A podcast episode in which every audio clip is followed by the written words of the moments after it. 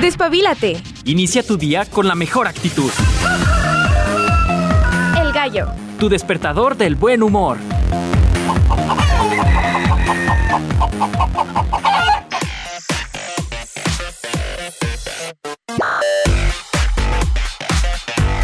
Días, ¿cómo están? Bienvenidos al Gallo, al Gallo de Radio. Uh, a, nosotros contentos de poderte acompañar una mañana más, 7 con un minuto. El primer programa totalmente en directo. Nosotros transmitiendo en el edificio 14, la unidad de Radio José Dávila Rodríguez. Y aquí anda Anita, anda bien movida de un lado a otro. Le mandamos un saludo a Anita, tan chula ella siempre, consintiendo. Nos vieran. No, ya me apagó la luz. Yo echándote porras, Anita. No, bueno, bueno. ¿Sabe qué anda diciendo Anita? Le agradezco también en los controles, mi estimado Checo Pacheco. Gracias, amigo, por eh, tu apoyo eh, en que esta transmisión salga. Nosotros ya llegamos a miércoles, pero ¿a qué costo? Estamos contentos. La verdad es que el clima también ha dado tregua. Ayer escuchaba al buen Samuel Ornelas en Indispensables mencionar precisamente eh, este punto, ¿no? Ya estamos pues pasando la primera quincena de septiembre y aún se siente el calor, si es extraño, ya debería, así como se siente en la mañana fresco, a gusto, rico, siento que en las tardes debería ser así. Ya comenzaron los atardeceres bonitos, eso sí también es una realidad. Sin embargo, yo recuerdo que para estas temporadas, bueno, ya se ponía el suétercito, a gusto, y ahora no, las tardes unos calores. Que miren, yo que tengo el cabello chino, un sauna, un sauna andante en la nuca. Qué terrible. Pero bueno, esperemos si se componga. Mientras tanto también pedimos lluvias y no llegan.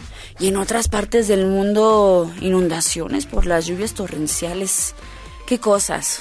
Nadie está a gusto con nada, ¿verdad? Y sinceramente yo creo que la madre naturaleza ahora sí que Pachamama no está para cumplir caprichos.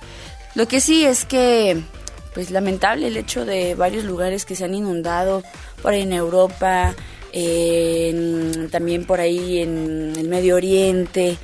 Cosas terribles que han pasado, se han incluso reventado algunas presas, llevando a eh, catástrofes y bueno, bueno, lamentable. En fin, Así las cosas en el mundo, amigos. Qué cosas. Mientras tanto, acá en el gallo, nos cerramos el nicho y llegamos acá al gallo. Y hoy tenemos cortinilla de curiosidades. Y el día de hoy una curiosidad bastante chistosa. Es que ha estado en boga, amigos. Ha estado en boca de todos el tema de los extraterrestres los aliencitos del señor Jaime Maussan ya hicieron hasta las garnacha aliens, que parece un sope en forma de este monito. Y ya nada más le avientan sus frijolitos y quesito y vámonos. Una experiencia de otro mundo.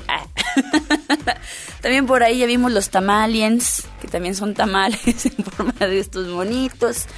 Y el día de hoy, pues hablando de esto, ah, me gustaría mucho que estuviera Juliana aquí para que se ría con nosotros un ratito. Pero bueno, tema de las curiosidades el día de hoy vamos a profundizar en, todos los aspectos científicos, porque hay mucha información de eso, pero entre verídico, ¿no? Vamos a hablar de, ¿existen los extraterrestres? Todos nos hemos hecho esta pregunta y seguramente todos nos hemos contestado, es que es muy grande el universo para estar solos.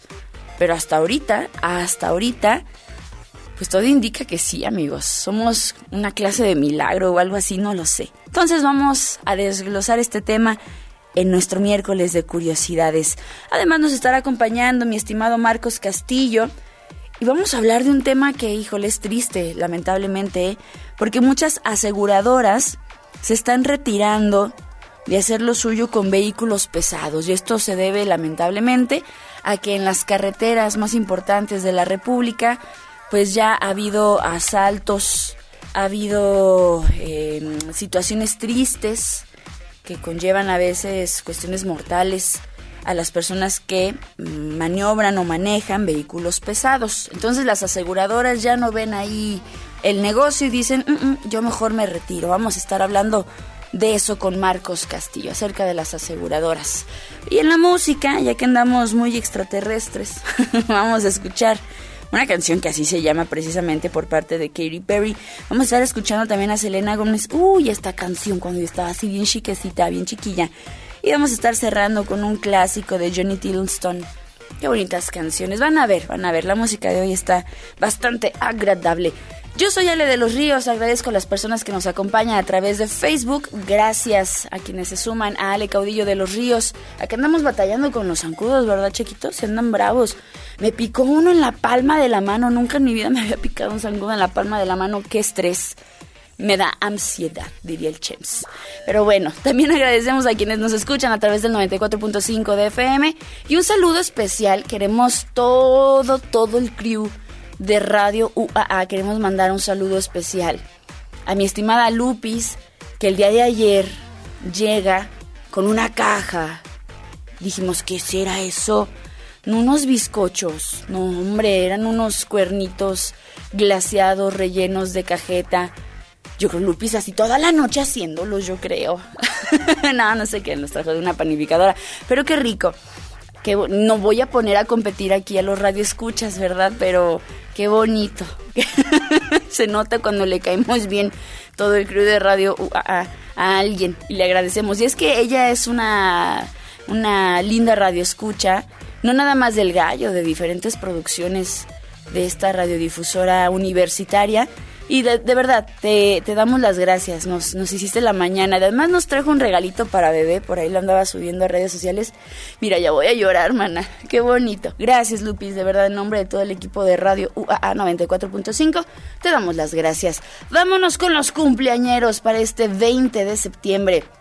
Y hay mucho que platicar. En el mundo de la música, fíjense que un día como hoy, pero de 1976, Sid Bernstein ofreció un concierto de caridad de 230 millones de dólares por la reunión de los Beatles. Obviamente, pues no, no se pudo hacer gran cosa. En 1997, Soda Stereo realizaba un recital de despedida, el último concierto, al menos así de Soda Stereo como agrupación. En el 2009 se celebra en La Habana, Cuba, que el día de ayer hablábamos de este país, la segunda edición del concierto Paz sin Fronteras, con la actuación de Juanes, también participaba el señor Miguel Bosé, Olga Tañón, Silvio Rodríguez, entre otros cantantes y grupos, ante más de un millón de personas. Qué padrísimo, qué bacano. Nos vamos con los cumpleañeros, nos vamos hasta Italia, recordando a Hildebrando Pizzetti, compositor y musicólogo nacido un día como hoy, pero de 1880. También hoy es cumpleaños de Nuno Betancourt, guitarrista portugués, portugueño, de Extreme. Él nace en 1966, un día como hoy. Nos vamos a Japón con Ami Amuro, que también la hemos escuchado por acá en los Jueves Geek, cantante japonesa, nacida en el 77, un día como hoy. Ay, vamos a andar bien emos. ¿Se acuerdan de Kudai? ¡Qué bárbaros! ¡Qué bárbaro, mano! Gabriela Villalba, Gaby, Gaby Villalba, cantante ecuatoriana, de lo que sería primero Kuruba, que diga Kiruba, y luego Kudai, pues ella andaba ahí haciendo sus roles emo. Todos fuimos emos en algún momento. Ella nace en el 84, un 20 de septiembre. Y cerramos con Safura, cantante azerí, que representó a su país en el Festival de la, de la Canción del Eurovisión en el 2010 y que por cierto quedó en el quinto puesto. Entonces Safura, nacida en el 92, la traemos a colación. En los eh, aniversarios luctuosos recordamos a Gilles Vincois, compositor franco-flamengo. Flamengo, sí, sí se dice así, flamengo. También recordamos a Pablo Sarasate, violinista y compositor español, a John Siberius, compositor finlandés, y a Foot Leblerc, cantante belga que fallecería en el año 2010. Hoy es el Día de la Libertad de Expresión de Pensamiento ay, estaría padre que todo el mundo tuviera esa libertad y que nadie se asustara ni juzgara ni se enoje. Porque luego la gente quiere que a fuercitas pienses como ellos y si no piensas como ellos estás en su contra. Por eso el Día Mundial de la Libertad de Expresión del Pensamiento, amigos. También es el Día Internacional del Deporte Universitario. ¡Ay, qué padre!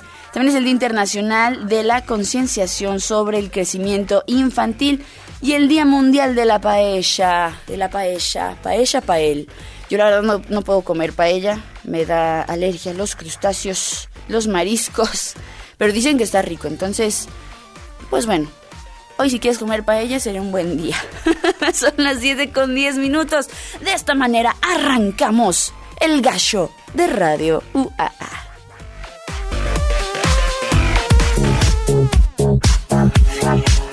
It's been said and done. Every beautiful thought's been already sung.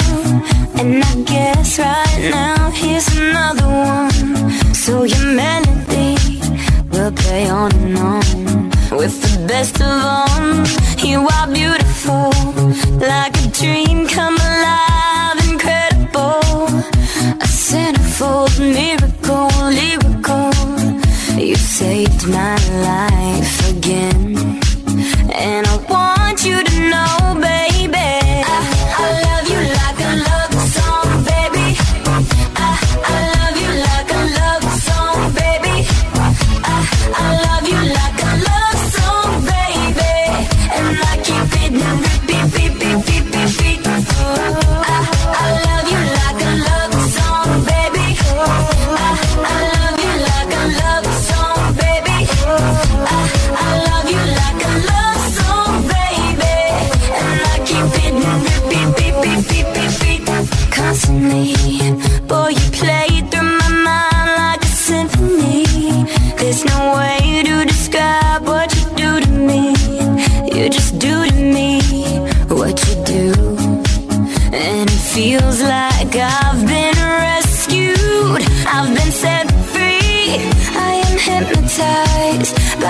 destiny.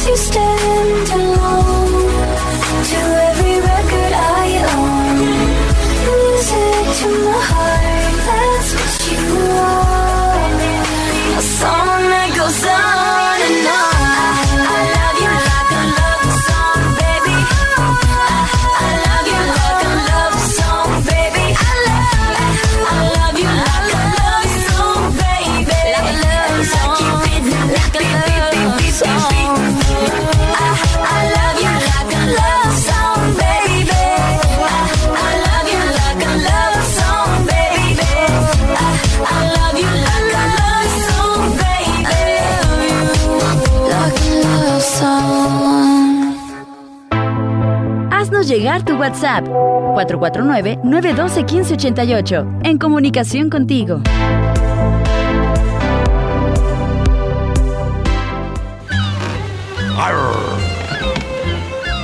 Curiosidad a la vista. Prepárense para una nueva aventura en Mundo Curioso. Los terrícolas desde hace mucho nos hemos preguntado, ¿estamos solos en el universo? Ya el filósofo griego Anaximandro postulaba la pluralidad de los mundos. ¿Será la Tierra el único planeta capaz de albergar vida? En resumen, ¿existen los extraterrestres? Nos resulta tan fascinante la idea de los visitantes espaciales que nos atraen esos videos de ovnis desenfocados donde se ve un plato volador que al final resulta ser, pues, un plato, pero colgado de un hilo, o un globo, o de plano efectos especiales. La mayor parte se pueden comprobar como falsos y unos cuantos nos hacen dudar. La posibilidad de que sea cierto captura nuestra imaginación, pero ¿es posible que haya vida en otros planetas? ¿Qué dice la ciencia al respecto? En 1961, el radioastrónomo Frank Drake se propuso calcular la posibilidad de que existan otras civilizaciones. En cada galaxia se forma aproximadamente una estrella cada año. En la que vivimos tiene entre 100.000 y 400.000 millones de estrellas. Según las estimaciones de Drake, solo la mitad de esas estrellas podría tener planetas capaces de desarrollar vida, y uno de cada 100 de esos planetas desarrollar vida inteligente. De esa fracción, solo el 1% de esas especies inteligentes podría comunicarse por ondas de radio. Drake estimó que una civilización podría usar esta tecnología durante 10.000 años. Entonces habría entre 1.000 y 100 millones de civilizaciones y tendríamos que detectar 10 civilizaciones cada año solo en nuestra galaxia. Claro que los resultados de la ecuación de Drake dependen de parámetros que son solo conjeturas. Como no sabemos muchos de los datos, los adivinamos. Podría haber miles de civilizaciones en la Vía Láctea o solo una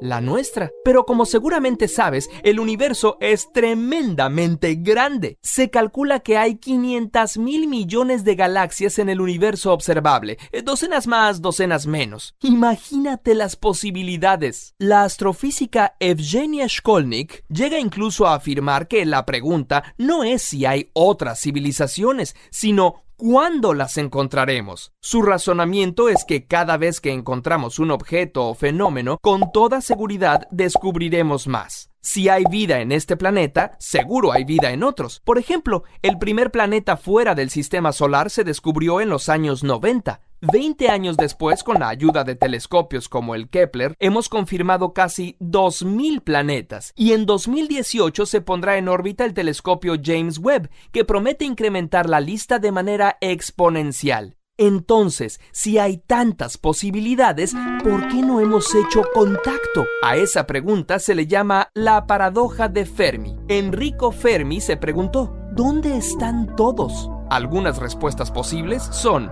1. Que en realidad no hay civilizaciones extraterrestres. 2. Sí hay, pero no tienen tecnología suficiente. 3. Sí tienen tecnología, pero esas civilizaciones la han usado para destruirse a sí mismas con guerras o destruyendo su medio ambiente, como nosotros podríamos destruir el nuestro. 4. A lo mejor las civilizaciones más poderosas han destruido a las demás. 5. Puede ser que simplemente estamos demasiado lejos de ellas para comunicarnos. 6. Quizá los extraterrestres son demasiado raros. ¿Qué tal si su lenguaje es tan lento o tan rápido que para nosotros es solo ruido? ¿Y si se comunican usando tecnologías que no conocemos? 7. A lo mejor sí pueden llamarnos, pero no nos quieren contactar. Podrían considerarnos peligrosos o como animales a los que no quieren molestar. 8. O quizá ya están aquí, pero ocultos. Tan, tan, tan, tan. 9. Puede ser que todas las civilizaciones están buscando señales de los demás, pero no están transmitiendo, como nosotros.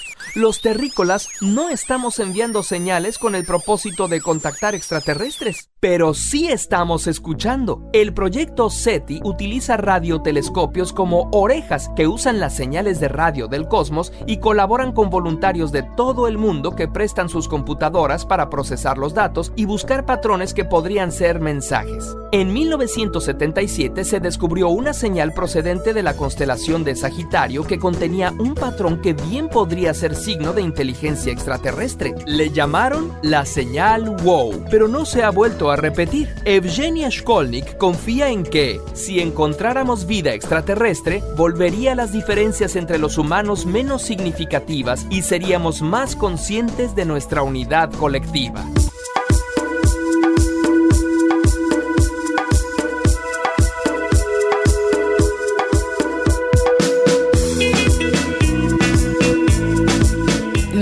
Este tema porque comenzaron a... Ay, ya les, ando soplando, amigos, perdón. Me gusta este tema porque genera mucho debate. Muchas personas ya nos comienzan a, compartir sus opiniones y muchos eh, concordamos que ni de aquí ni de allá. Somos de muy, muy, muy lejano por allá.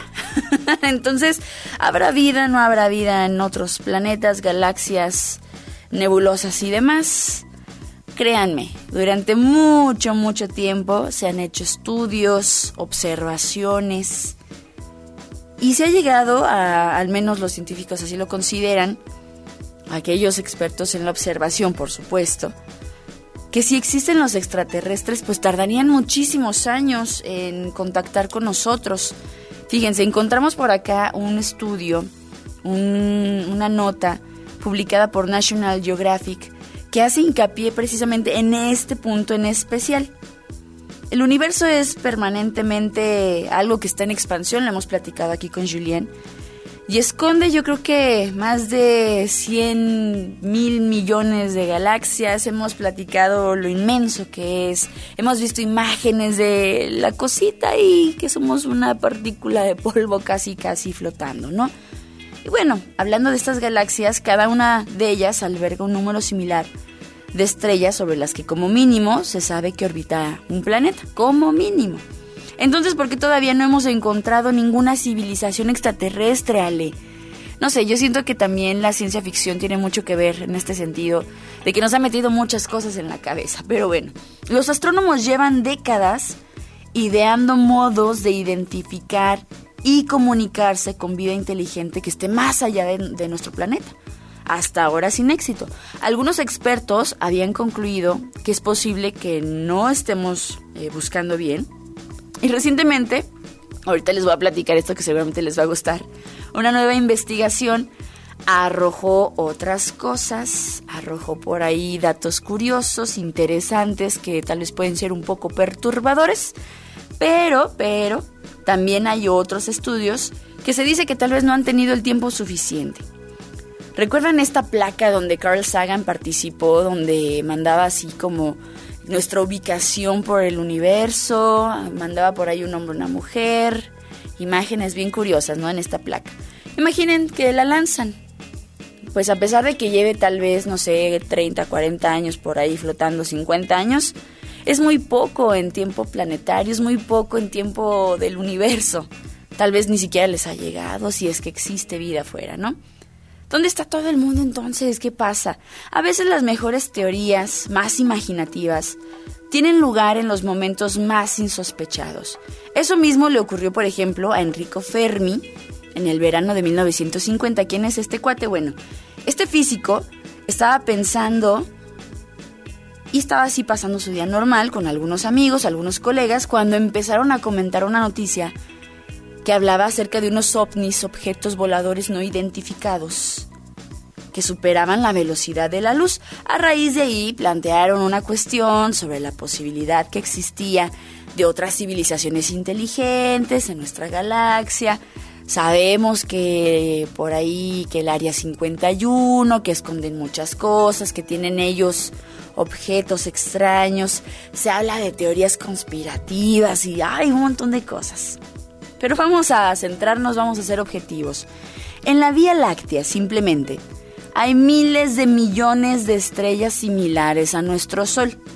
Existen muchas posibilidades de que alguna de estas estrellas tenga planetas similares a la Tierra, se ha hablado ya de, esos exoplanetas. Y muchas de esas estrellas, por, por tanto también sus planetas, son mucho más antiguos que el Sol, que nuestro Sol con lo que es probable que alberguen planetas similares al nuestro que puedan haber desarrollado vida inteligente. Yo comentaba por acá, es mi opinión, opinión de Ale de los Ríos, que yo pensaba, dije, bueno, hace muchos años, cuando nuestro planeta estaba en la prehistoria, se enfrentaba a muchos cambios, por ejemplo, climáticos, de temperatura, y de repente uno de tantos y miles de los meteoros que se estrellaban en nuestro planeta pudo haber tenido por ahí tal vez un componente que debido al tiempo en el que cayó nuestro planeta, debido a las condiciones que presentaba el planeta, se pudo desarrollar la vida. Por acá hacían el comentario, es que todos somos extraterrestres, por eso tenemos diferente ADN y por eso somos de colores diferentes. Más bien yo considero que a raíz de esta hipótesis que yo planteo, es que la vida comenzó a desarrollarse, debido a las circunstancias climáticas de nuestro propio planeta, fuimos cambiando. Para, no sé, tal vez nuestra nariz es más anchita, por allá en África, debido al calor. Tal vez a los noruegos tienen la nariz más delgadita debido al frío. El color de piel se tiene que, pues, entonar al medio donde vivimos. Y tal vez sí, tal vez sí somos una clase de milagro. Somos algo que salió curiosamente bien, o no sé si bien, pero al final de cuentas nuestra existencia es fugaz, amigos. Eso sí se los puedo asegurar. Teniendo en cuenta todas estas variables que les platico, ¿dónde está entonces otras, otras eh, materias que fueron generando vida? Porque así como con nosotros pudo haber pasado lo mismo en otro planeta. Esta misma paradoja sirvió de punto de partida para toda clase de lucubraciones, estudios sobre la existencia o no de vida inteligente más allá de nuestro planeta. Una hipótesis que a pesar de no haber sido demostrada, pues jamás ha sido descartada tampoco. O sea, ni sí ni no. Ya lo que les quería platicar, el día de ayer precisamente Julien compartía algo, haciendo como un guiño a esto de Jaime Maussan, que presentaba sus momias curiositas. Y es que sí, se ha implicado bastante, los físicos sí se han comprometido mucho a buscar rastros de vida. Nuevas observaciones realizadas por el telescopio espacial James Webb sugiere la presencia de sulfuro de dimetilo, dimetilo, perdón, dimetilo, en un planeta que se llama K2-18b, lo que implica una posible actividad biológica. Ale, ¿qué es eso de sulfuro de dimetilo? ¿Qué es eso de K218b? bueno, bueno.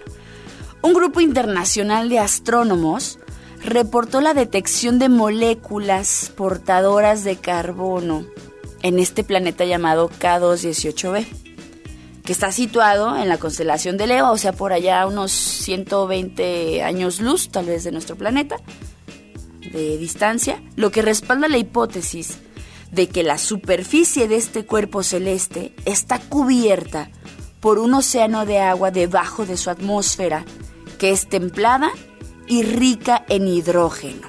Eso lo informó la NASA, no el señor Jaime Maussan. Este exoplaneta fue descubierto, por cierto, en el 2015 por el telescopio Kepler mientras orbitaba cerca de su estrella anfitriona, que es una enana roja a la que identifican K218, por eso el nombre de este exoplaneta. La Agencia Espacial Estadounidense explica el hallazgo de este planeta y se dio mediante el método de tránsito, ya lo platicábamos la semana pasada aquí con Julien. Estos mundos se caracterizan por poseer una superficie oceánica, además de una atmósfera abundante en hidrógeno, lo que son objetos ideales para albergar vida. Si hay agua y hay hidrógeno, hola, H2O, hola, ¿cómo estás? En este nuevo estudio publicado en el servicio de reimpresión al que llaman ArcSIP, los científicos confirmaron la presencia de metano, de dióxido de carbono, esto en la atmósfera de este planeta, además de corroborar la escasez de amoníaco en la capa gaseosita del exoplaneta. Los datos relacionados con este compuesto gaseoso fueron obtenidos a partir de los instrumentos espectroscópicos que ellos le llaman NIRIS y NIRIS-PEC, que se encuentran instalados en el telescopio espacial James Webb. O sea, tiene algunas cosas especiales que les ayuda a detectar como las órbitas, les ayuda a detectar las atmósferas, qué químicos hay, cosas así. A pesar de que se encontró estos elementos que ya mencionamos en abundancia, lo que permite apoyar la teoría de que es un planeta oceánico, los especialistas precisan que no significa que este cuerpo celeste pueda alojar vida. Sin embargo, en este instante están haciendo estudios y el próximo año viene esta noticia de qué es lo que han encontrado. Si sí podría haber, aunque sea microorganismos, o tal vez algo un poco más evolucionado. El próximo año en temas de ciencia va a ser algo bien interesante. Entonces, mientras tanto, son peras o manzanas, por ahí veía ya algunos estudiosos, algunos eh, catedráticos de la UNAM mencionando que esto del señor Jaime Maussan pues son simples momias extrañas que tal vez no tengan nada que ver con seres de otro planeta. Pero recuerden, la última opinión la tienen ustedes. Son las 7 con 29 minutos y hablando de extraterrestres, nos vamos a escuchar E.T. Esto a cargo de Katy Perry. Nos ligamos a la pausa y enseguida continuamos aquí en el Gashow de Radio UAA.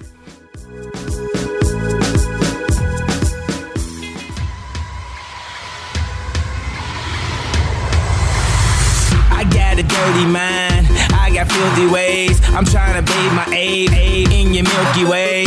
I'm a legend. I'm irreverent. I be reverent. I be so far. Uh, uh, uh, uh. We don't give a fuck. Uh oh. Welcome to the danger zone. Step into the fantasy. You are not invited to the other side of sanity. They calling me an alien, a big headed astronaut. Maybe it's because your boy Yeezy get ass a lot. You're so hypnotizing.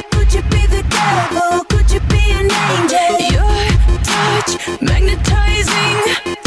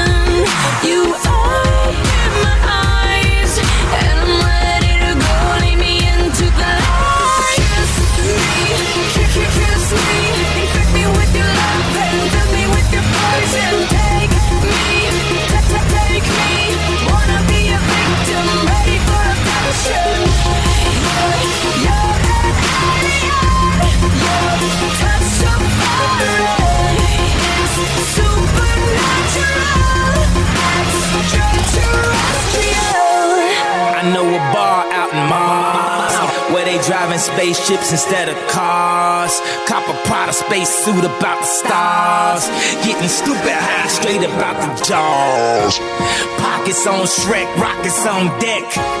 Tell me what's next, alien sex. I'ma disrobe you, then I'ma probe you. See, I abducted you, so I tell you what to do. I tell you what to do, what to do, what to do. Kiss me, infect me with your love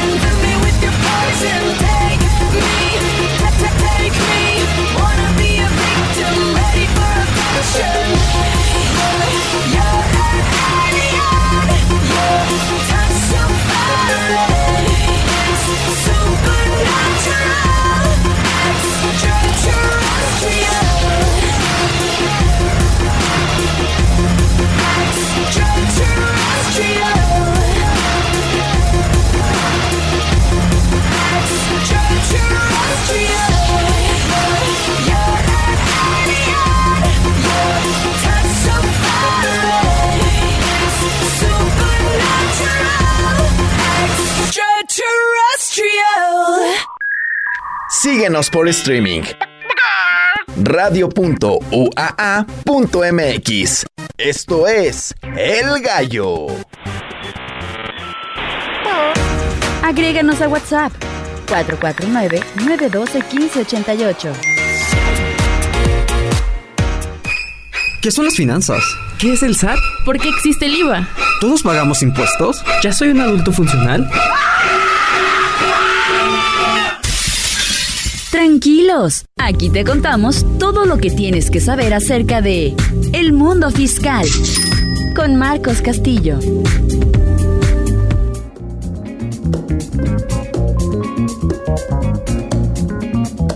Y continuamos en la segunda parte. Ay, soy así como borbada. Ya no quiero ser adulto, Toby. no, no es cierto. Continuamos en la segunda parte del gallo de Radio UAA. Les recordamos, amigos, estamos transmitiendo totalmente en directo aquí en el edificio 14, la unidad de Radio José Dávila Rodríguez. De igual manera, estamos en Facebook, nos encuentras en Ale Caudillo de los Ríos. Ya nos mandan WhatsApp por acá el buen Piri hablando de una paella eh, de verduras. No sé, pues no, no estaría mal. O cambiar tal vez los mariscos. Les platicaba que yo no puedo comer mariscos porque soy alérgica. Pero podría, podría ser ahí la cosa. Yo he visto hasta ceviche de soya. La he probado, sabe a muerte, pero. pero está buena, está buena. Entonces, ¿por qué no? Habría que checarlo. Gracias, Piri. Es que Piri es buenísimo para la gastronomía. Yo lo he visto, lo observo en Facebook. presumiendo los platillos en vez de invitarnos. Como eres malvado, mijo, eres bien malvado. Pero bueno, ya les platicaba, eh, estamos totalmente en directo. Y además me permito hacer la invitación a todos ustedes a que nos sigan a través de las aplicaciones de streaming. Nos pueden encontrar, por ejemplo, en Spotify, nos pueden encontrar en Google Podcast, en Amazon Music. He visto por ahí las estadísticas, veo que sí nos escuchan tanto en Spotify como en aplicaciones como de Apple y cosas así. Entonces ahí nos encuentran. Simplemente hay que teclear Radio UAA 94.5 de FM y con todo gusto te va a aparecer toda la bandeja de programación, te va a aparecer todo lo que tú quieras escuchar, ya sea el gallo, puedes encontrar otras cosas, con todo gusto. Eh, estamos ahí para, para ustedes. Y ya se encuentra con nosotros esta mañanita y me da mucho gusto saludar a mi estimado amigo Marcos Castillo, que viene a correr, corre, Marcos. ¿Estás bien, amigo? Sí, sí, sí, ya. Mi capacidad aeróbica creo que ha mejorado. Eso, eso. no me vengo ahogando. Eso me gusta, eso me gusta. Ventajas, ventajas de llegar pasadas las 7. Elegantemente tarde, voy a decir. Iba a decir pasadas las 7, pero bueno, cada quien. Oye, amigo, la verdad es que el tema del día de hoy nos pone a reflexionar porque tiene mucho que ver temas de inseguridad, ¿no? En las carreteras de la República.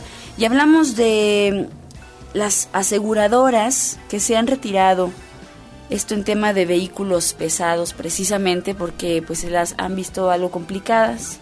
Digo, es un tema lamentable, pero que tenemos que indagar en ello porque parece ser que ya no hay billete en, ese sentido, ya no es eh, prometedor como negocio. A ver, platícanos un poquito al respecto. Sí, bueno, antes que todo decir que el sector del transporte es uno de los eh, de las industrias, si vale la expresión, con mayor valía en México. Mm. Eh, pues literal mueve toda la mercancía que se que entran por los puertos y que inclusive se puede exportar a, nuestro principal socio comercial que es Estados Unidos. Eh, el transporte es muy lucrativo y ya sabemos que de antemano pues podría haber a lo mejor algunas cuestiones de cuotas de peajes no oficiales, es decir, que te cobren por pasar por un territorio o algo, eh, las famosas mordidas que pudieran llegar a tener. Digamos que es un, sector que sí ha padecido mucho de pues algún tipo de, de, crimen ya normalizado, ¿no? Y que incluso ya estaba dentro de los costos de, del transporte. Eh, posteriormente, durante estos últimos dos años hemos hablado de la carta porte, mm, que le ha pegado mucho al sector del transporte y lo que quiere ver el gobierno es cómo se mueven las mercancías, por dónde entran, por dónde salen a través de, estos tipos de CFDI. Pero ahora con el crimen organizado hemos estado viendo videos donde en autopistas que consideramos nosotros que son las vías más seguras, que mejor pago la autopista aunque me salga carísimo ir de tal punto a tal punto, porque es más seguro. Hemos visto eh, en los últimos eh, semanas, meses, que se les ha llevado atracos a, a, las, a, los transportes, inclusive ya a los ciudadanos. Eh, esto ha hecho que entonces sea más recurrente el hecho de que las aseguradoras tengan que pagar por la mercancía que se pierde o que se roba no simplemente un siniestro como cuando se accidenta un tráiler que llevaba, no sé, eh, refrescos y entonces pues se pierde la mercancía y que son eso, esos videos donde vemos que la gente recoge los refrescos y que la rapiña, ¿no? Y que dices, eh, bueno, al cabo ya están pagados por las aseguradoras.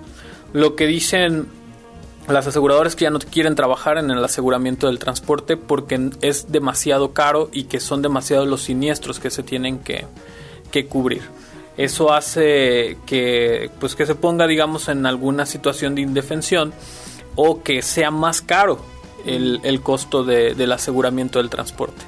Sí, fíjate, no lo había analizado, yo automáticamente me fui tal vez a esto de los atracos que mencionas tú. Sin embargo, es verdad, también eh, no todas las autopistas tienen las condiciones adecuadas, hay unas que son muy peligrosas y que termina habiendo este tipo de casos como el que mencionas tú, donde se pierde la mercancía y pues la gente la aprovecha, ¿no? Dicen por ahí que de que se desperdicie a que esté en casita ahí la lechita, la cerveza y el refresco, pues bueno, fíjate que hemos preparado una pequeña cápsula que queremos compartir contigo y también con nuestros radioescuchas acerca de este tema. Así que, chiquitos, si me haces favor, vamos a escuchar esta capsulita y ahorita continuamos aquí con Marcos Castillo. El robo a transporte de carga en carreteras mexicanas genera dificultades en el sector asegurador. La Asociación Mexicana de Agentes de Seguros y Finanzas, AMASFAC, indicó que al menos dos aseguradoras enfocadas en el transporte se retiran del mercado. En el marco del primer Congreso Internacional de Daños de AMASFAC, Gerardo de la Garza, presidente nacional de la asociación, compartió que al momento se contempla la salida de dos aseguradoras que atienden el mercado de transporte. Además, detalló que prevén el retiro de una tercera al final del año. Datos de la Asociación Mexicana de Instituciones de Seguros, AMIS, indican que tras dos años consecutivos a la baja, el robo de vehículos pesados repuntó 26.21% a junio de 2023 frente al mismo periodo del año pasado. A junio de este año se registró el robo de 8.834 vehículos de equipo pesado, cifra superior a las cifras de 2019 cuando se reportaron 8.200 reportes por robo del equipo pesado. A la par, la recuperación de vehículos también disminuyó de acuerdo a la MIS. De los vehículos robados, 58% fueron recuperados. No obstante, durante 2019 y 2020, el porcentaje de recuperación fue de 69%. Los estados con mayor número de vehículos robados a junio de este año son el Estado de México con 1.875 robos y un incremento del 18%, Puebla con 1.304 reportes y un aumento anual de 64%, Guanajuato con 769 vehículos, Veracruz y Jalisco con 640 y 628 robos respectivamente.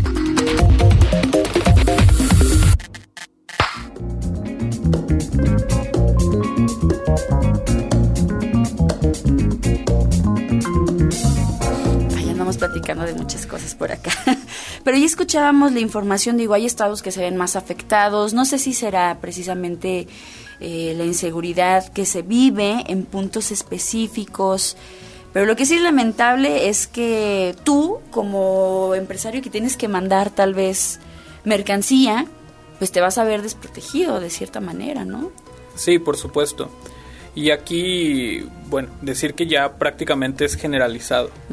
Antes yo creo que escuchábamos ciertos estados que ya los considerábamos como Peligrosos. Uno de ellos, por supuesto, el estado de Michoacán o, o nuestro vecino Zacatecas que se ha escuchado. Pero de unos pocos años a la fecha ya sabemos que Guanajuato, que Jalisco. que Jalisco, este, ya la pregunta es más bien en dónde no. En- entonces parece que es una cuestión generalizada y que no parezca que vaya a disminuir, sino por el contrario va a incrementar. Y esto hace que desde el punto de vista tributario eh, podamos tener algunas reflexiones. Mm. Por ejemplo, eh, el hecho de la inseguridad, una de las o, o del crimen organizado, una de las cuestiones que causan y lo platicábamos eh, en otro programa es inflación. Mm. Eh, ¿Por qué? Porque obviamente los incre- costos incrementan. Eh, el hecho de que, de que haya más inseguridad y que las eh, aseguradoras no quieran trabajar, quiere decir que al disminuir la, ofe- la- lo oferente, La demanda sigue. la demanda sigue, entonces eso quiere decir que van a incrementar los precios. Al incrementar los precios de del aseguramiento del transporte, pues obviamente incrementan los costos y a final de cuentas eh, los productos que se transportan deben de absorber ese costo y genera un incremento eh, en los costos. Es como decir la gasolina, que, sube la gasolina y entonces pues todo, Todo. todo. sube. Ah, así eso va a hacer que los productos se encarezcan y por supuesto que se genere una inflación eh, en, en- en los, en los precios. Y por otra parte, otro punto de vista que vale la pena mencionar es que eh, las mercancías que se mueven o los empresarios o nosotros mismos los ciudadanos pagamos impuestos y, y esos impuestos financian obviamente el gasto público. Y dentro de ese gasto público está la partida presupuestal para la seguridad. Como quiera el gobierno que, que, que sea la seguridad, ya sea en una Guardia Civil, en una Guardia Nacional, en una Policía Federal, como sea lo que, lo que ellos consideren mejor, pero sí deben de o- o garantizar eh, es, este libre tránsito porque a final de cuentas se puede convertir en un círculo vicioso.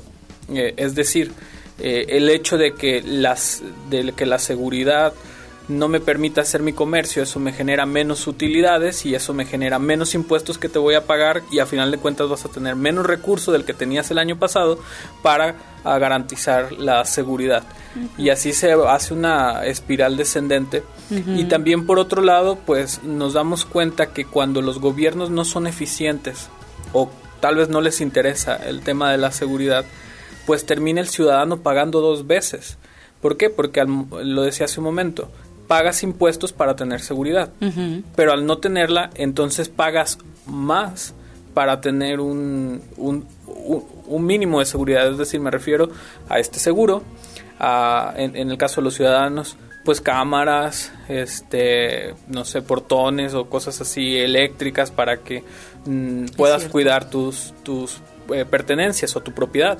Entonces, a final de cuentas, contribuyes al gasto público para la seguridad, pero aparte, pagas también lo de la seguridad. Y lo mismo pasa en otros sectores, por ejemplo, en la salud. Contribuyes en, el pago de los impuestos para que tenga el presupuesto de salud, eh, que dicho vale la pena el comentario, para este paquete económico no subió, mucho. Entonces, aportas para la salud, no recibes una, una, un servicio de calidad y lo pagas privado. Entonces, pagas dos veces por el servicio. Y si nos vamos a la educación, va a ser, va a ser lo mismo. Y, eso llega a muchos debates en cuestiones tributarias que a veces vemos países de, de otro, eh, pues de otra localización, eh, de otro continente tal vez, como son los países europeos y los llamados países nórdicos que parecen como el ejemplo de, de, todo, que pagan impuestos a la tasa del 55% cuando México obviamente tiene una contribución más o menos del 30-35%. Mm. Y, y el debate siempre cuando, cuando te dicen eh, las autoridades tributarias, mira, es que aquí te cobramos poquito. Y, y, la contraparte de ese reclamo de que es que no te cobramos tanto como te cobran otros países, la contraparte es, es que no me retornas los servicios que le retornan otros, otros países a sus ciudadanos. Es decir, sociedades efectivas donde en lugar de, solamente pagar, eh, perdón, solamente pagas una vez por seguridad, una vez por educación y una vez por salud, porque el gobierno este, te lo provee. Mm. Es decir, son tan eficientes sus sistemas eh, gubernamentales o sus programas sociales que hasta inmigrantes pueden tener para, para acoger, ¿no? Digo, los que tengan esas, esas políticas, eh, mm. me refiero en, en Europa. Entonces, pues sí es un tema que, que es de esto de, de, las aseguradoras que ya no quieran trabajar, que se tiene que ver desde el punto de vista social, político, eh, obviamente de la protección de los ciudadanos, pero pues también tiene tintes que hay que analizar desde el aspecto tributario. Sabes, yo creo que eh, con todo esto que mencionas, visualizo así rápido que vienen unos años tal vez algo complejos ahorita que mencionabas el paquete económico, hiciste bien a compartirme eh, en porcentajes lo que pues estipula para el próximo año y parece ser que nos vamos a enfrentar a, cosas complejas, no nada más en temas, por ejemplo, de, seguridad, sino como lo mencionas, de salud, de educación, pero vemos que también se alzan en porcentaje otras cosas que pues tal vez sí son importantes, claro, pero no hay como una balanza, yo así lo, lo considero, ¿no? Sí, este tema del paquete económico que es en qué se va a gastar el dinero el gobierno y cuánto en cuánto lo va o cómo lo va a recaudar, eh, si nos llevaría pues un programa todavía está en uno o dos, porque es mucho que platicar. Todavía está la propuesta del ejecutivo. Mm. Falta que pase por el poder legislativo, aunque sabemos que como están distribuidos los poderes es probable que que pase completamente, ¿no? Me refiero a que el poder, el, gobierno en turno tiene también mucha presencia de su partido en, en la Cámara de Diputados y de Senadores.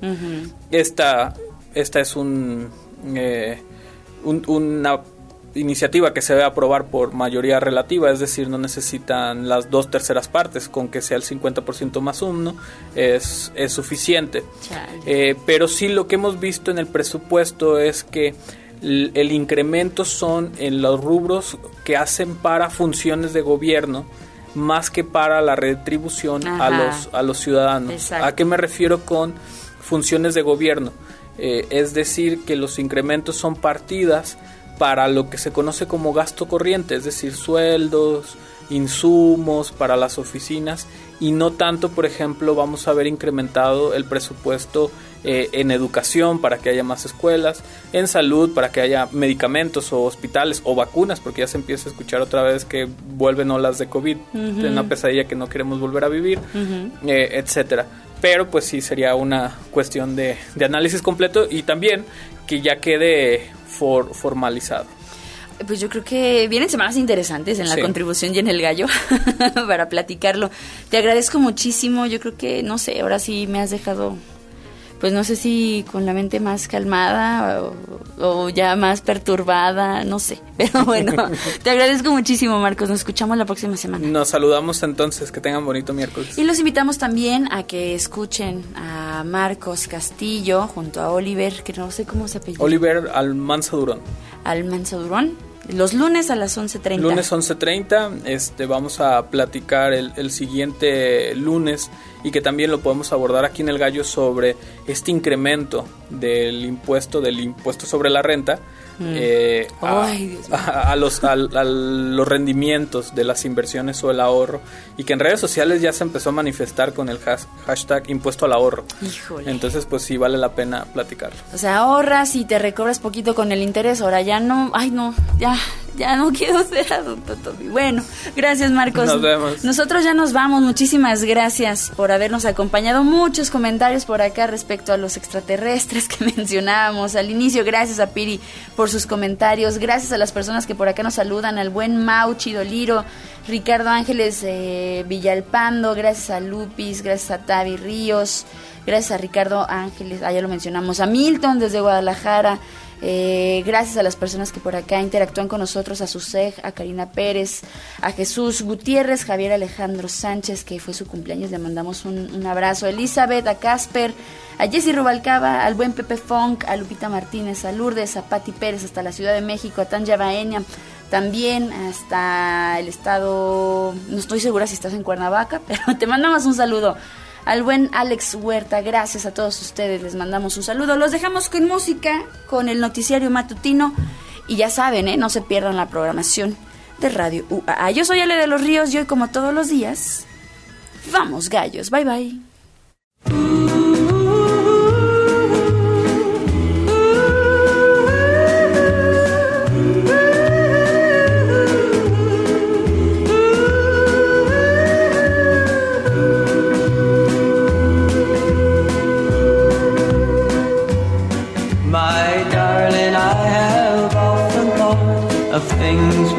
Used to do. And now I sit and wonder why you've gone and left me blue. You said you'd never leave me. You said you'd never go. But oh, my darling, why do I love you so?